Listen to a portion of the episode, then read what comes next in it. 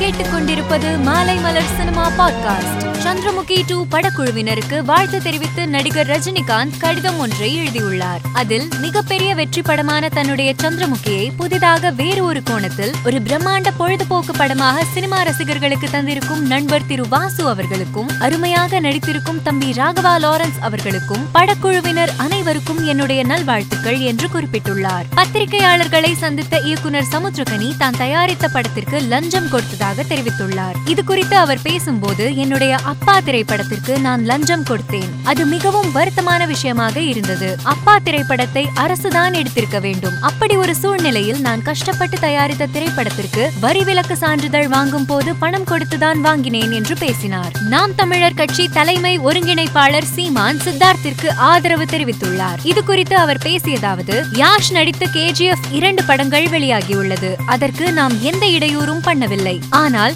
விஜய் மற்ற நடிகர்கள் படத்தை அவர்கள் வெளியிட விடுவதில்லை. கேஜிஎஃப் திரைப்படம் வெளிவரும் போது தடுக்க எனக்கு எவ்வளவு நேரமாகும்? சித்தார்த்திற்கும் தண்ணீர் பிரச்சனைக்கும் எந்த ஒரு சம்பந்தமும் இல்லை. அவர் ஒரு கலைஞர் என்று கூறினார். காவல்துறை உங்கள் நண்பன் படத்தை இயக்கிய ஆர்டிஎம் இயக்கத்தில் சசிகுமார் மற்றும் நவீன் சந்திரா முதன்மை கதாபாத்திரத்தில் நடிக்கும் திரைப்படத்திற்கு எவிடன்ஸ் என்று படக்குழு தலைப்பு வைத்துள்ளது. இது தொடர்பான போஸ்டர் சமூக வலைதளத்தில் வைரலாகி வருகிறது. மேலும் செய்திகளை தெரிந்து கொள்ள மாலைமலர் டாட் காமை பாருங்கள்.